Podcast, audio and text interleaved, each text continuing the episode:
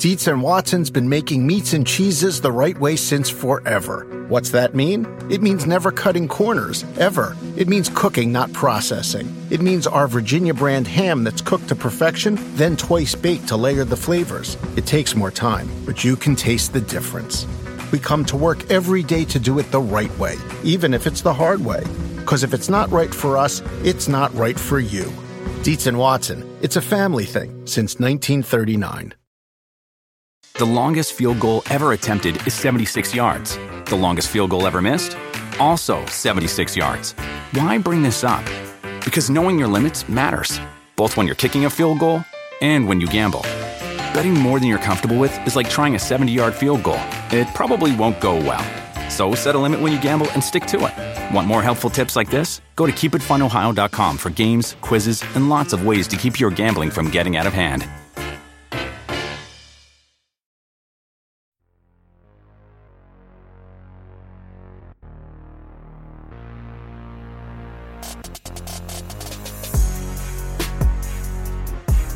Hello there, boys and girls, and welcome to another live episode of Circling the Bases, proudly a part of NBC Sports Edge. I'm your host, Colin Henderson. Joining me today, as always, Mr. Christopher Crawford. Chris, week one football in the books. How'd your fantasy team do?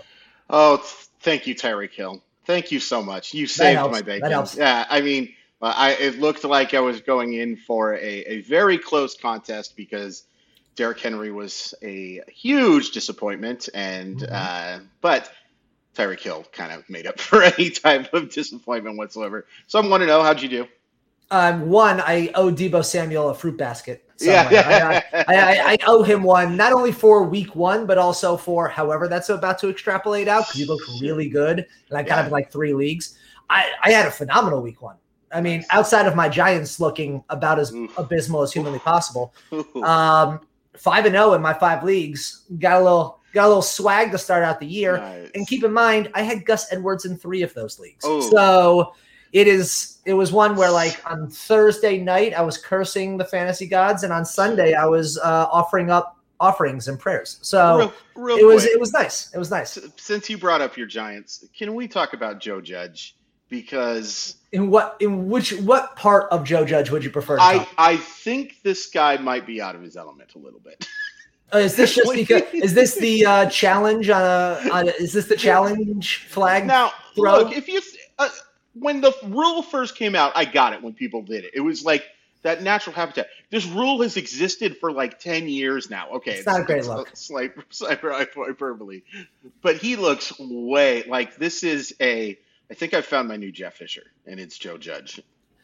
let's see what he does this year. I'm just hoping that I'm wrong on this, but I kind of Oh. tend to agree with you. But I'm hoping Yeah. that I'm wrong and that Sure. like Daniel Jones is about to snap into year three quarterback world, and Joe Judge is all of a sudden going to look like the second coming of Bill Belichick. You know, I'm just all the things I'm hoping. Saquon Barkley suddenly looks like Barry Sanders 2.0. These are all things I'm hoping for. I'm expecting none of them. So I, I admire your even your faux optimism. I admire it. my faux optimism is the only thing that keeps me warm at night.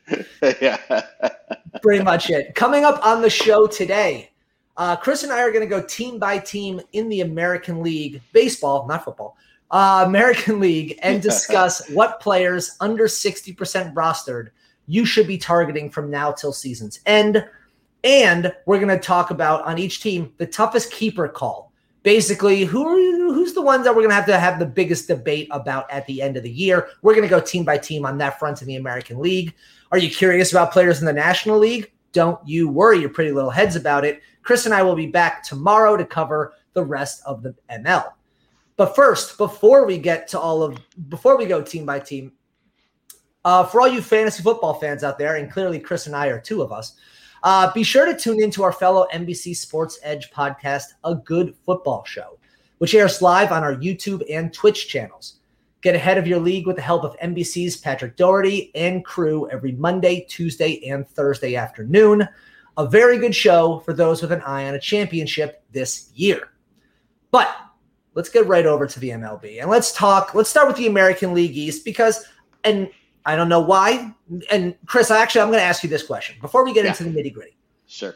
When you Google things online, does the American League East always come up first for you? Oh, because as I'm trying to do this, I was like, maybe we should go American League West and give uh, Chris a little bit of his Mariners a little bit of chance. And all of a sudden, I was like, but no, everything is oh. always East Central West. East it, Central West. It has been that way. It's the same thing for football. It's it is. The, the AFC East is the first thing that shows up when you search.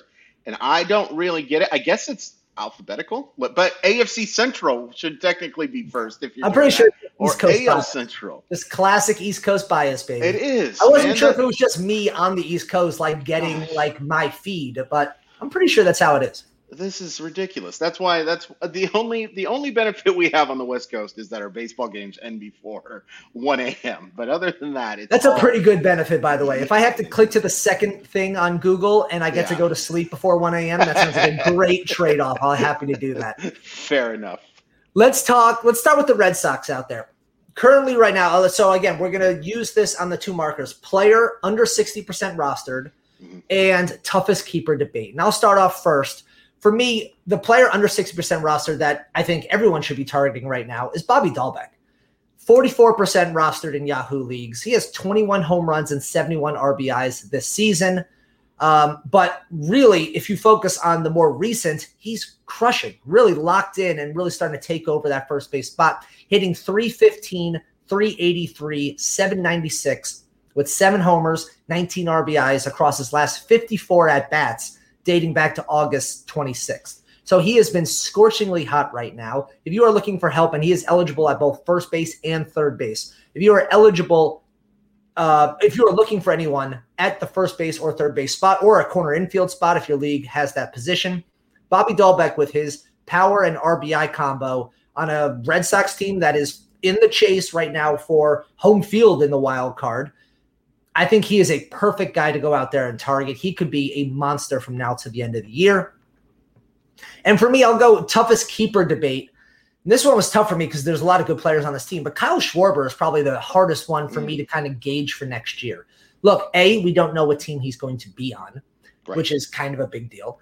And two, he's got big power. No one's questioning that, but his strikeout potential is just massive 12% in the league in K percentage, real bad. Um, only four home runs since joining Boston at the trade deadline. Granted, he was he was injured when traded, but only four home runs since joining Boston, and does not help in batting average or steals. So is he is such a made power is his game. I don't know where he is, and while we've seen power in the past from him, it's been fleeting. It's been you know trendy. It's been he has not been able to consistently put together at bats over the course of multiple seasons that makes me feel like I'm overly confident in this player, a guy who won AL Player of the Month just a few months ago. Yeah, this is. I think that's interesting. By the way, we have the same uh, player to roster for the rest of the season in Bobby Dalbec. I, I think it's not actually. I'm kind of shocked that he's at 44%. The way that yeah, he's been I, I absolutely very, hitting, I'm I was, shocked. I am very shocked that his roster percentage is that low. Um, I, I think Schwarber's a good call. I, I think that it's going to depend one on, like you said, on who he's playing for, and two, how much is batting average? How important is that in your league? Because yeah. I, I, just don't think he's ever, and there is that chance that he's going to hit that 160, 170, which can be a real, real hard thing to recover from. Like you can add all the Luis Arraez's you want. It just isn't going to make up for the fact that you're going to hit 160, 170 Power is always going to be legit. He's going to draw lots of walks. So if you're playing in an on base percentage league, I think it's an early, easy decision. Uh, mine's kind of a weird one, maybe. Um, it's Garrett Whitlock. And the reason Garrett Whitlock is the most difficult decision for me to keep is because I don't know what role he's going to have next year.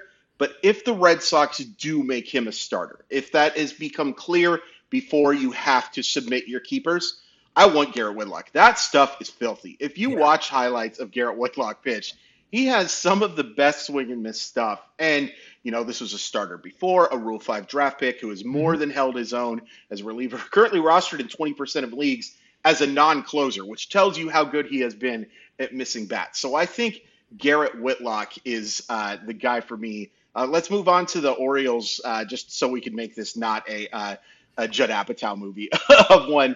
Um, the guy that I am rostering for the rest of the year is Austin Hays been way better over the second half of the season. Really good over the last two weeks. More homers.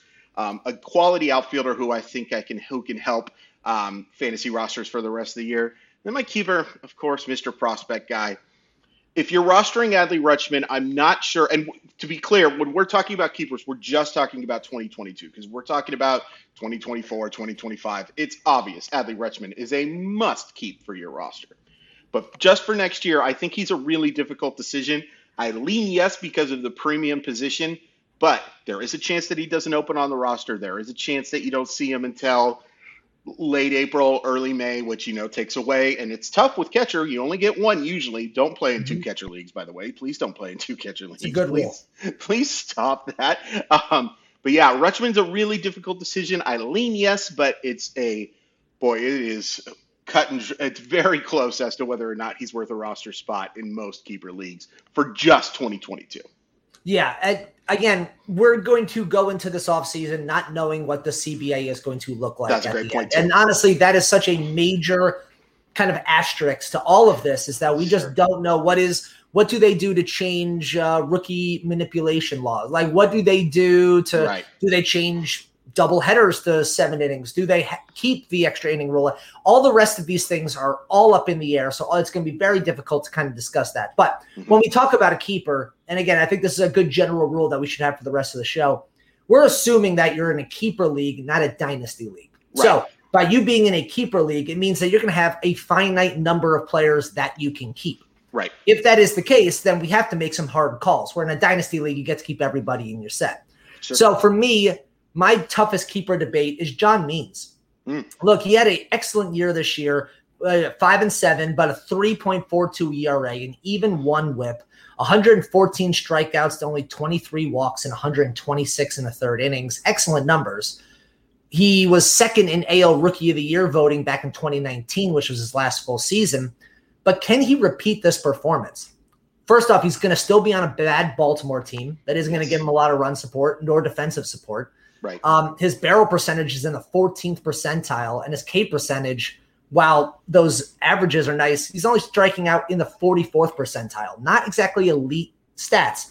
His expected ERA, while his regular ERA is 3.42, his expected ERA is over four, almost 4.1. So there's a lot of regression to the mean here, no pun intended, to get back to maybe more of a, a two, three starter rather than an ace, like maybe some might think he is. Right. Also, should be emphasized with him, he's been on the IL five times in three years. And one of those years was a shortened 60 game season. So there is an injury concern here that I think you kind of have to throw in, even if it's short stops and misses. Right. Missed a little bit this year. There's a lot of time on the IL you got to deal with. Um, for me, and I completely agree with you, by the way, in player to to roster under 60%, Austin Hays. Yeah. Um, since August 24th, 342 with five homers and 17 RBIs across 73 at bats. Only struck out 15 times in that span. He's starting to lock in. The only problem with him, going to do nothing for you on the walk front. Right. Two walks in that span in 73 at bats, not going to be doing a lot to help you there. No. Uh, let's flip over to the Blue Jays here. And player I think that people should be targeting right now, Alejandro Kirk. Yep. 27% roster in leagues. Look, he's a power catcher bat. It's not many of them, but they exist. He's hitting 333, 419, 815 over the past week, though, getting more opportunities to start. He's hit four home runs and seven, ER, seven RBIs during that time. Again, that's just a week in 27 at bats. So starting to hit the ball better, starting to get more playing time because of it. If you are at all hurting in the catcher position, Alejandro Kirk is a guy that you should be targeting out there because he could, if he gets hot and starts locking in in a very potent Blue Jays lineup, he could be giving you home runs, RBIs, and runs. That's three categories for the rest of the year. Yeah, that's I, I, I Kirk is my guy, and I got to tell you, I always go with my my Chungus. If if you if you, I love my thick players, and Alejandro Kirk is one of my one of the thickest. And I, you hit the nail on the head. Like he is an offense first catcher and a guy who can provide a ton of value oh, at the plate. Some question marks about his defense, but right now he's there, and for the rest of the season he'll be there, so you don't have to worry about it. But the guy for me, the keeper, this is a real tough one for me. It's Cavan Biggio, and it's be, not because of talent. Like Cavan Biggio is clearly talented. My question is, what kind of role is he going to have with mm-hmm. Toronto next year? They have so much young talent over there. What is he going to be an everyday player? Now that kind of helps him a little bit too because he should have roster eligibility in a lot of places. but he was bad this year when he was healthy, and he wasn't healthy very often. I, I think I would lean towards keeping him because of that roster flexibility, but I think it's close. I think it's close. I, I, gotta figure you could find some. I mean, I figure you gotta find someone else at that position that you could rely on a little bit more if you're really looking. I mean, again, he's going to give you multiple positions, but sure. you tell me there's not one other infielder on your team that you might want to hold more. He's tougher for me. Honestly, the biggest keeper debate on this one, and I'm shocked that you didn't pick it because I didn't even look at the roster and I already had this answer out, and that's Robbie Ray. Mm. Are you confident keeping Robbie Ray next year? Look, sure. the guy might win AL Cy Young this year.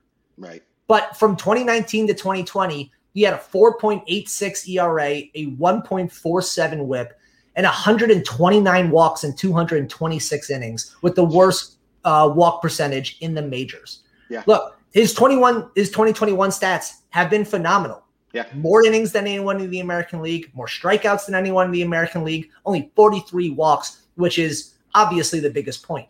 Sure. But we don't know where he's playing next year. And because he is a free agent at the end of this year. And do you really believe in this transformation? And that's the question that I think every fantasy manager and for you and I, Chris, every fantasy analyst out there in the offseason yeah. is yeah. going to have to grapple with that question. Is he sure. a top 20 starter? Yeah. Or is he a guy who's going to regress back to like barely top 40? Yeah, I mean that's that's the big question. I will say this based on I've watched a ton of video lately of Robbie mm-hmm. Ray. The delivery changes are oh, yeah. legit. Like oh, it's it's, sure. it's it's a big difference. And I have seen look, I believe more in delivery changes than I do in swing changes. Like swing changes are stuff that can take years upon years to ever truly work out and a lot of times they don't. But if you can actually keep your delivery compact and make the release point necessary changes, I think Robbie Ray is a guy that, for me, I get why you'd question it, mm-hmm. especially in certain type of leagues. Is an easier keeper than maybe okay. someone uh, someone discussed. Let's go to your Yankees. Um, for me, and I know he had a disappointing start, but Luis Gil Gil is still an easy mm-hmm. roster for me. Like even in that start where he gave up five runs, he, he still showed some dominant stuff. I, I still am an absolute believer in him. He looks like he's going to make more starts for the Yankees down the stretch. I would absolutely roster him for these final few weeks. And the keeper, and it, it, it, this pains me, Gleyber Torres. I I don't know I if I can say keep, it. I don't know if I can keep Gleyber Torres. Look, the the move to second base, he'll still have shortstop eligibility. I am a believer in his talent as much as any player on the Yankees, and that's saying something. There are some really good players on the Yankees, but I just the, the lack of power really concerns me and the lack of adjustments that have been made. Yeah. There were some flashes of brilliance in the middle of the summer, but just not enough. I think it's a real tough decision. I think it's really hard. It might help in the end. It looks like if he ends up, if he's now moved to second base, he'll get enough games at second base to then qualify mm-hmm. at both shortstop and second next year, which is a nice little boost. But you're right, Gleyber Torres we're two years away from a 39 home run season, and we haven't seen anything close to that since. No. You can talk about the bouncy ball that was the 2019 season, doesn't make a difference. No. There is nothing. The bouncy ball wasn't adding 25 home runs to his no. ability. Like no. that's not a thing. So Baltimore might have added 15 homers. Fair point. That might have actually been a part there. Baltimore pitching probably inflated that more than anything. yeah. Uh, Luis Gil for me as well is my is my guy I'm targeting for the rest of the year. 1 0 with a 2.88 ERA and 32 strikeouts in 25 innings. You mentioned that five run game. He was moving through the game for the first four before kind of losing it in the fifth. So, I mean, Dude. he looked really, if you want to take out, if you want to take out the one inning that he had where he blew up since his, since his debut, he's been almost perfect. So, um, only still 26% rostered in Yahoo leagues. I'm shocked by that. Same. With Taillon injured, Severino probably rejoining the team from a relief role. There, I mean, it's going. He's going to have starts from now to the end of the year, and he's scheduled versus Cleveland, at Boston, at Toronto. You don't love at Boston, at Toronto; those are going to be a little tougher, but you love the Cleveland one. So, um, either way, I think a guy with his strikeout potential, someone everyone should be targeting here. And I got to say, when I was looking at for a keeper debate, um, I mean, there's a lot of Yankees that you can kind of make this call from, especially considering how up and down that team has been this entire year. Absolutely. But if you want to talk at the top end of that, Giancarlo Stanton as a keeper. Look, he's yeah. been phenomenal this year. 27 home runs, 76 RBIs. Now playing the outfield again. He's looked different since he has. But health. Is he is he a guy that you can go out and keep next year? Granted, you probably got him cheaper this year than normal, so probably by just aggregate value based on where you could keep him next year, he's still probably in the positive. But right. I mean, we still have questions about health. If he turns into a hundred games in the outfield kind of guy in a perfect world, right. can he hold up during that whole span? We just haven't seen it. It's just going to be a lot. We had this conversation, I think, last week or the week prior. Like, is he a yeah. top 50 player next year? And we both were kind of like, eh, I hope, yeah. I think. Yeah. But, like, are we sure? Uh, if you're going to sit in the offseason with Stanton or somebody else as the debate for who you keep, it's going to be tough to look at Stanton and say, like, all right, definitely believe in him moving forward.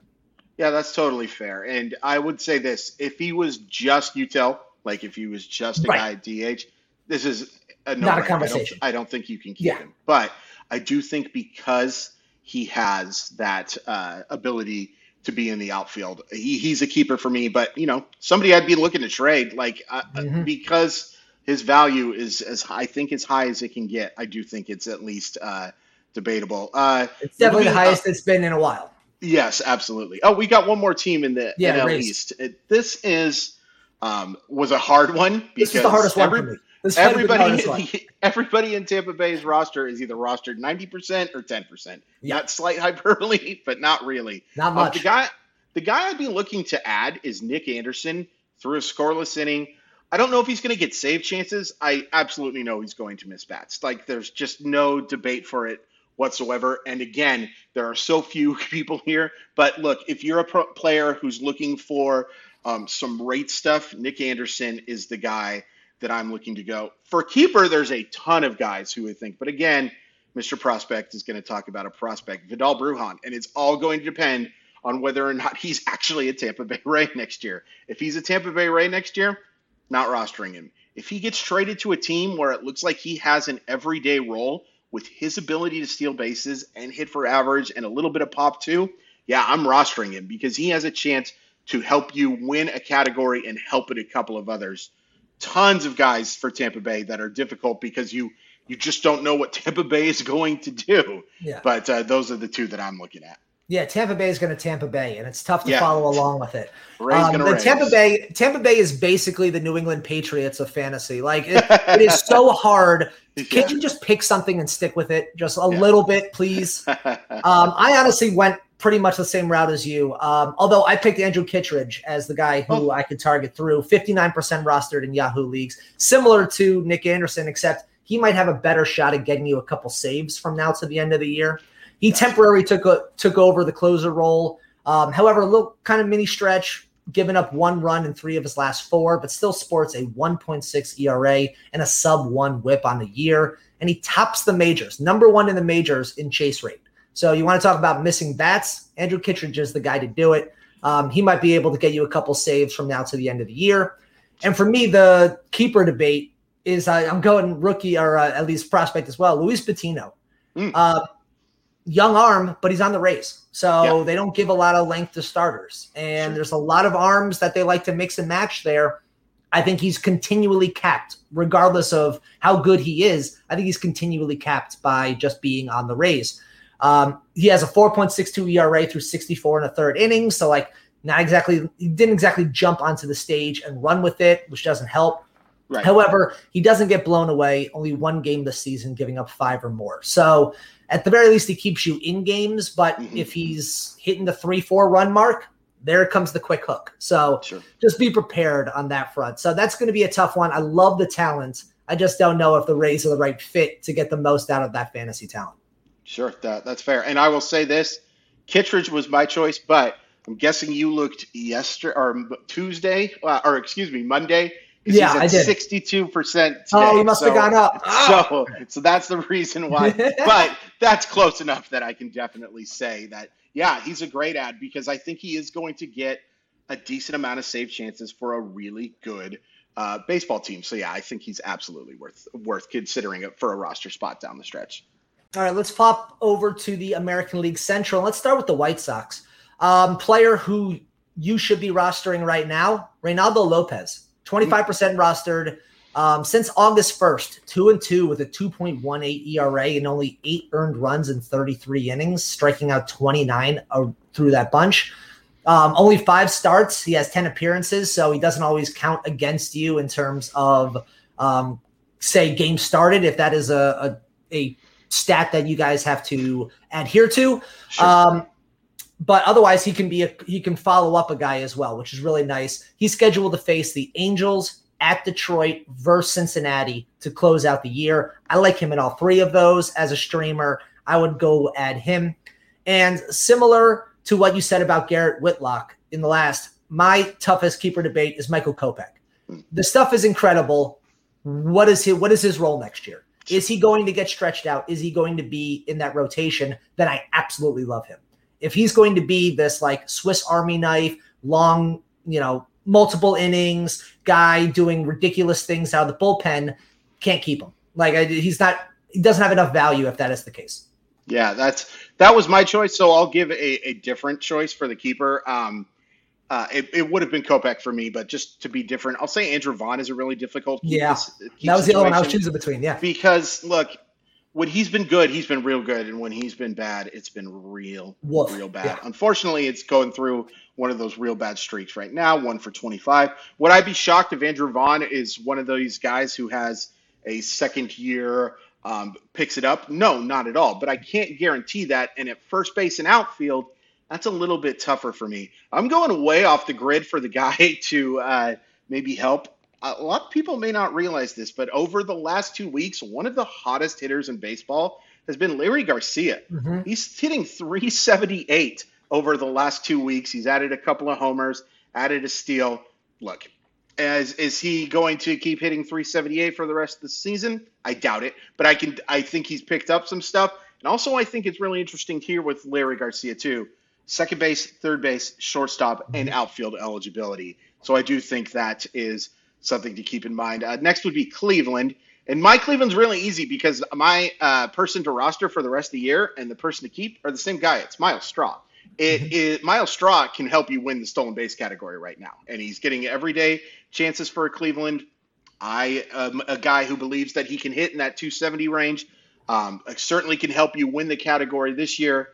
Question is, is he going to be the regular? Is he going to hit at the top of the lineup to begin next year? I do think he has that chance. The fact that he can win you a category makes him much more desirable because he's not going to help in a heck of a lot of other categories. I do think he can hit for some average, though. So I think that Myles Straw is both the guy I want for the next three weeks, and I'm very much not sure if I want to roster him for the start of 2022. I think that's totally fair. And I had Myles Straw as well. Seven stolen bases in his last 30 days. Mm-hmm. What I really like, equal number of walks to strikeouts over his last 15 games. Very nice. Yeah. That's just that that means he's locking in. And that is huge. If you again, we only need a short heater for you to have a really great end of fantasy season. Mm-hmm. That's what we're looking for. Um, also, tied for second in runs scored on the team in his last 30 days. So, nice. getting the opportunities to score. Um, my toughest keeper debate Triston McKenzie. Yeah. Uh, look, he looked bad to start out the year, one and three with a 6.38 ERA in his first 11 games. But since August 10th, four and one with a 1.38 ERA and 42 strikeouts in 39 innings. He has looked phenomenal. Four straight starts, including one on Tuesday today. Um, four straight starts, only one earned run. Absolutely love it. He has looked excellent. Of course, we worry about his physique and how that plays out over the course of his career, just him right. being so tiny. Yeah. Um, but if he continues, like if he has the next three games and absolutely slays them, it's going to be real hard for people to not keep him next year the way that he's closed out this season. Yeah, that's totally fair. I will say this for Triston McKenzie. The reason I'm rostering him at least to start the year is uh, FOMO, the fear of missing out. Like, fair. I have seen enough of him the last in, at the end of 2020 and at the end of 2021 that I would just be furious if I had the chance to keep him – and then he does uh, what he's done at the end of these next two years, it's much easier for me to say, well, all right, that was flash in the pan. It's not going to work out. I need to look somewhere else.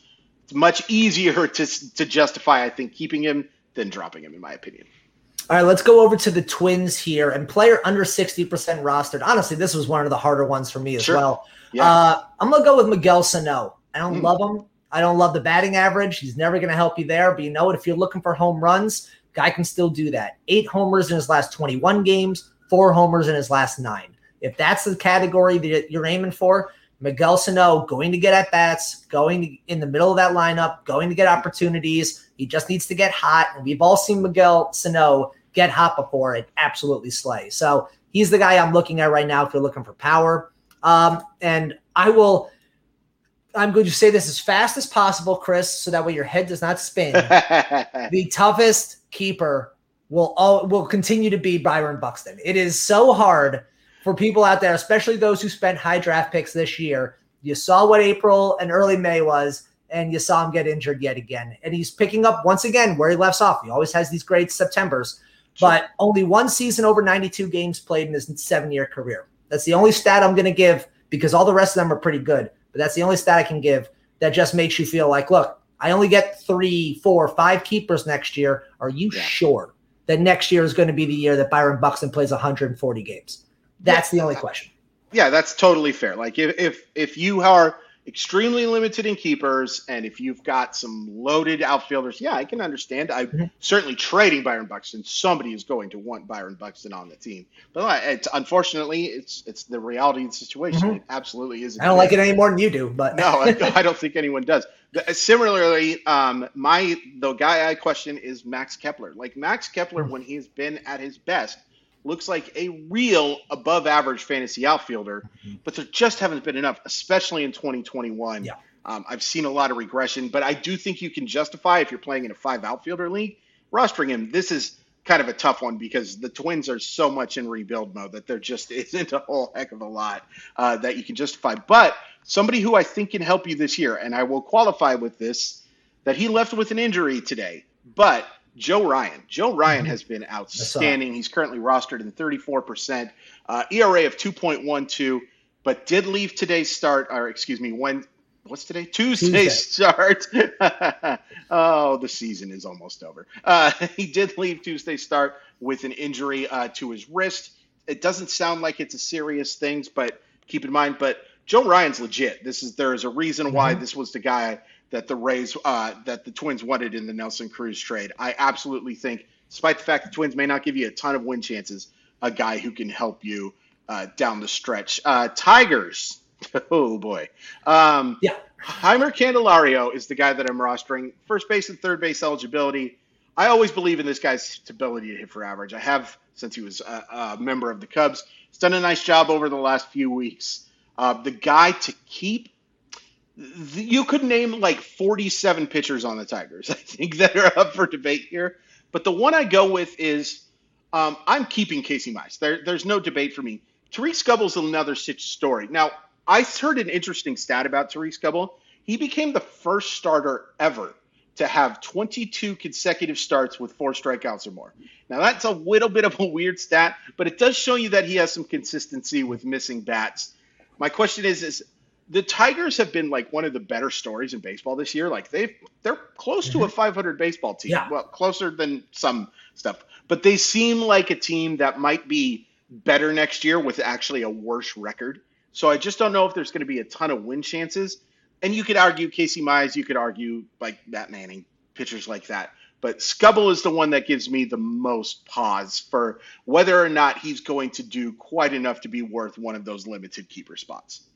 It's so funny because Mize and Skubal have well, Mize has 140 innings pitched, Skubal has Yeah. 139. I literally wrote both of them down. I didn't know which one to pick. It's the only Yeah. one I picked two on. I picked Yeah. both of them down because the stats are eerily similar, except Very for the fact that Skubal has 160 strikeouts to Mize's 108. And that was the only part that was a little bit different for me. I think both of them are very tough to keep. Just if you're keeping a pitcher, is that really the best pitcher you can keep, or one of the top two pitchers that you can keep? That's Yeah. tough. But I agree with you. I'd probably go Mize there just because I like his. I, I just like everything about him a little bit Better more. pedigree. Yeah, uh, but Candelario is my other guy that I'm targeting. Um, leads the majors in doubles, which I was kind of surprised to see. I didn't realize that. And since the start of September, hitting 302, 362, 721 with four homers, nine extra base hits, and 13 RBIs. Great numbers. Great numbers for a guy that is available in what 65% of leagues. I think that's uh that's someone you can go grab. Let's end up with the Royals here. Uh player who needs to be rostered, and that's Andrew Benintendi, and it's not close for me. Uh AL player of the week last week. He is hitting 436 with three homers, eight extra base hits, and 15 RBIs in his last 10 games. They have locked him into the two hole into that lineup. There's just a lot to like about him. He was a player I was I was talking up at the beginning of the season, and that did not pan out. But hopefully, he finishes the season strong and makes me look decent.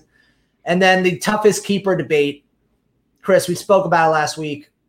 Alberto Mondesi. Again, we talk about a guy who can win you a category, but shoulder shrug everything else. So, including health. So, I don't know how you feel about him. Barely played it all this year.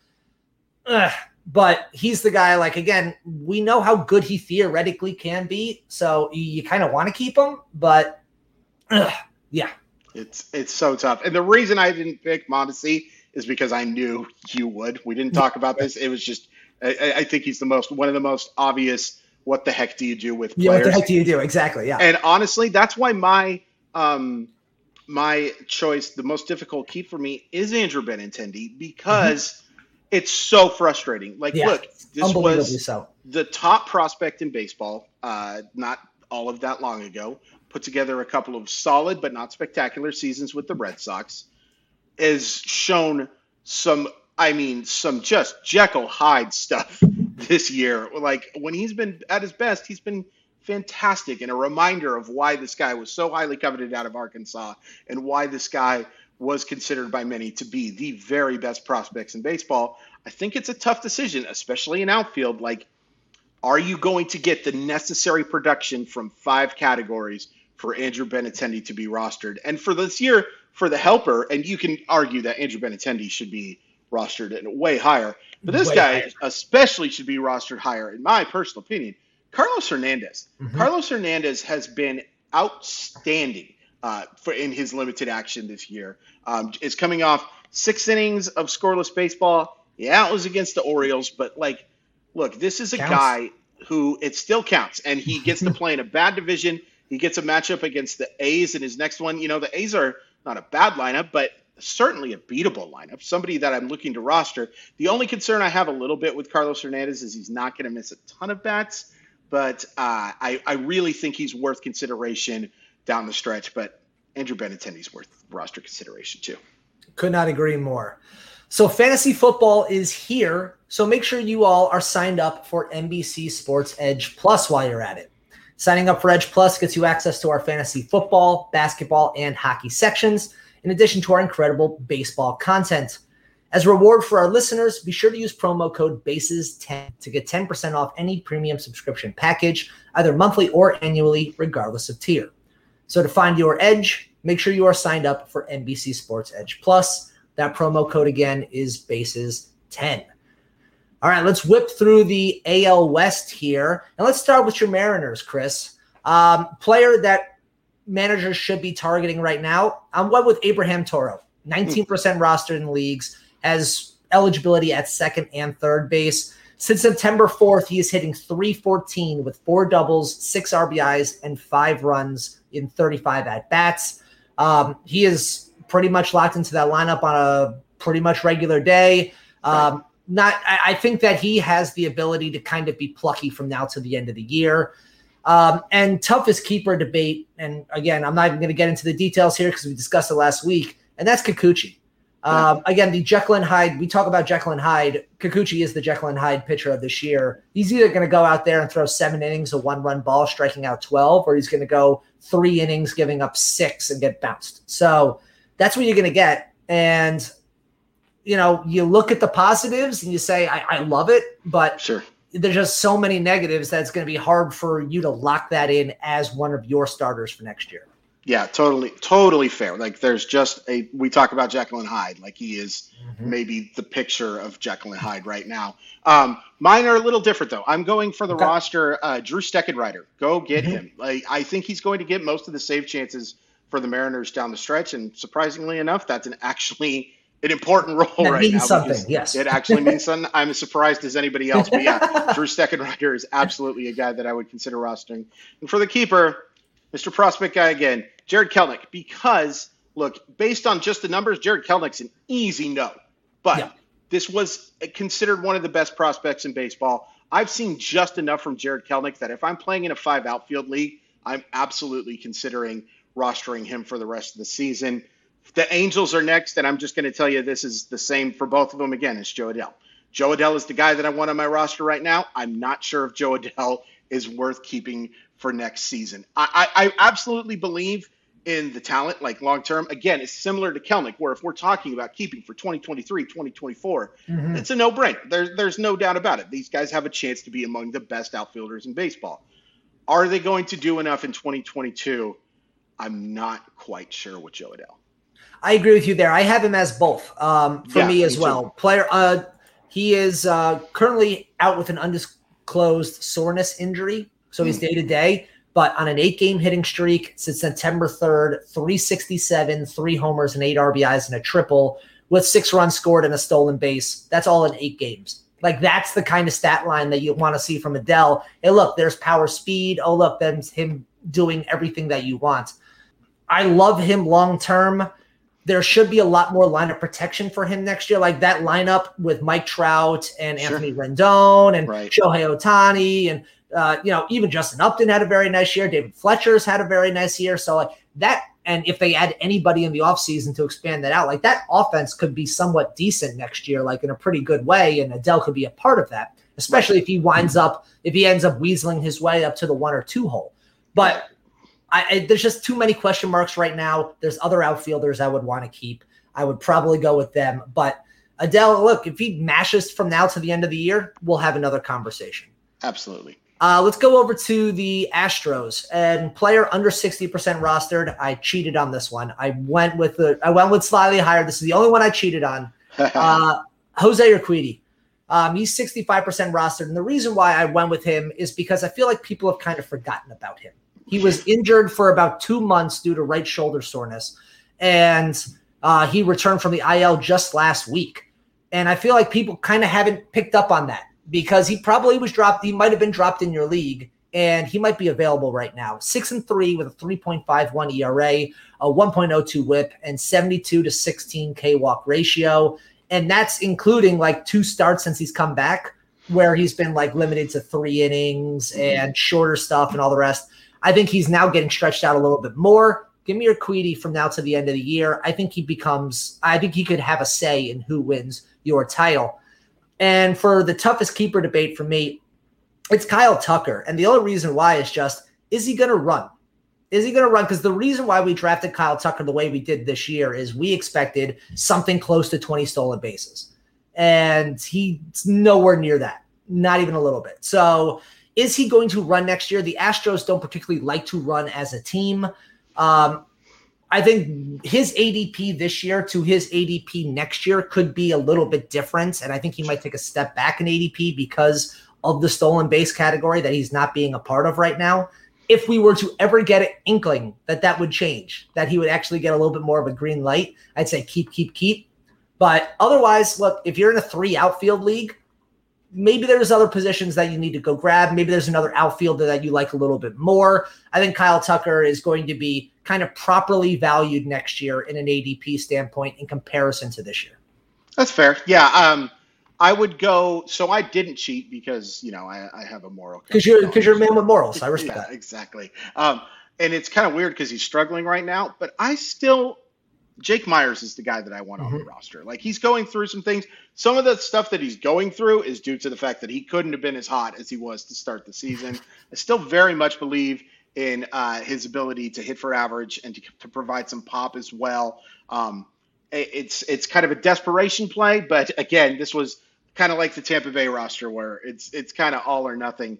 And the tough keeper question for me is Cristian Javier because I just don't know what role he's going to have next year. Yeah. Is he going to be a multi-inning reliever or is he going to go back to that starting role? If he's a starter, I want him on my roster. Absolutely. I think he has a chance to be a very, very solid fantasy performer in 2021. But in that relief role, even with the chance to get some wins, it's just not quite as valuable. Uh, Oakland's an interesting one too. Uh, Josh Harrison, look, uh, if you've listened to me talk over these last few years, you know I love roster versatility, and Josh mm-hmm. Harrison provides as much roster versatility as anybody. Also hits for average, gets a chance to play for a playoff contender. And then the tough keepers, Ramon Laureano. Like, look, he, uh, the to say he started the season hot is the understatement of understatements. Then kind of struggled a little bit, and now currently dealing with a suspension. I think that makes it a real difficult decision because when he's healthy and at his best I'm not going to get into debate about how much PEDs help because it's just pointless. But when Ramon Laureano is on the field, he has a real chance to be a real good player. Yes, he does. And he's a player I've targeted each of the last three years for that exact reason. Like, right. I think he has a great power speed combo that you just absolutely love. Uh, my toughest keeper debate was Matt Chapman, just hmm. because. Mm again, maybe the epitome for me of better player, real life yes. player than fantasy player, maybe the general, like the actual poster child for that sentence. Mm-hmm. And we, we, he has, over the second half of the year, he has started to show that maybe the injury that he had in the offseason last year, that I think took a little bit of time out of him at the beginning. I think he started to show that a little bit more. He's finally started to have some more pop. Do you believe in it next year? I don't know. From a third base position, are you sure about it? Like, I don't know about that, but there's just so much talent there that you just want to believe that he could be an Arenado, maybe an Arenado light yeah. rather than what he is right now. Um, for me, the player that people should be rostering, James Kaprielian, still 44% hmm. rostered. Look, he has not been good in his last four starts. Well, we're going to say that. But prior to that, a 3.25 ERA with 87 strikeouts and 88 and two thirds innings. He's scheduled to face at Angels versus Seattle at Seattle to end the year. I'm fine with him in all three of those. So if that's who you need to go grab, again, remember, this is a former first round pick, tons of pedigree. Um, this is a guy, if you're looking for pitching, three nice matchups to end the year. I think that's someone you should go target. Uh, let's end up with the Rangers here. And for player that I think needs to be targeted right now is Taylor Hearn. Mm. Uh, 19% rostered, has allowed just 17 runs in his last 54 and two thirds innings. He has five starts on the year. That's his last five appearances. And during that time, he's four and one with a 3.94 ERA with 20 strikeouts and 29 and two thirds innings. He has allowed seven home runs in those five starts, so he is susceptible to the long ball. But Last three starts versus White Sox. I might want to skip that one, but at Baltimore versus mm. Cleveland. That's his yeah. final two. Give me Taylor Hearn to finish out the year strong. And tough, toughest keeper debate, Adolis Garcia. I can't believe I'm saying this after the first half that he had, but he is hitting 206 since the All Star break with a 262 OPS. Right. Uh, first half 270 with 22 homers and 62 RBIs. Second half 206 with seven homers and 17 RBIs. Fourth percentile in K percentage and whiff percentage, sixth percentile in chase rate, 10th percentile in walk rate. None of those make me feel very confident for a guy that at the All Star break, I would have branded on the trophy that he was going to win AL Rookie of the Year. So that's going to be a tough one for managers out there. Just how do you view him after what is essentially a Jekyll and Hyde first half and second half? Yeah, absolutely. That is my toughest keeper as well, and it's one of the toughest keepers keepers that we talk maybe about yeah throughout honestly that was tough like look the the power is legit like he can he can hit a baseball a long way it was his rookie season um, you do have to make um, not excuses but you you have to understand that like th- there are going to be ebbs and flows especially we saw so many rookie players have highs and lows this year, like mm-hmm. more than I can ever remember. And I think mm-hmm. we have to go back to that lack of a minor league season. Yeah. And now it's it's a it's maybe a crutch a little bit to talk about that with Garcia because the numbers you just mentioned are awful. And like the approach is going to have to get better. But I do think he's at least worth consideration just because that power is legit. He does seem like he's going to be a regular for Texas next year.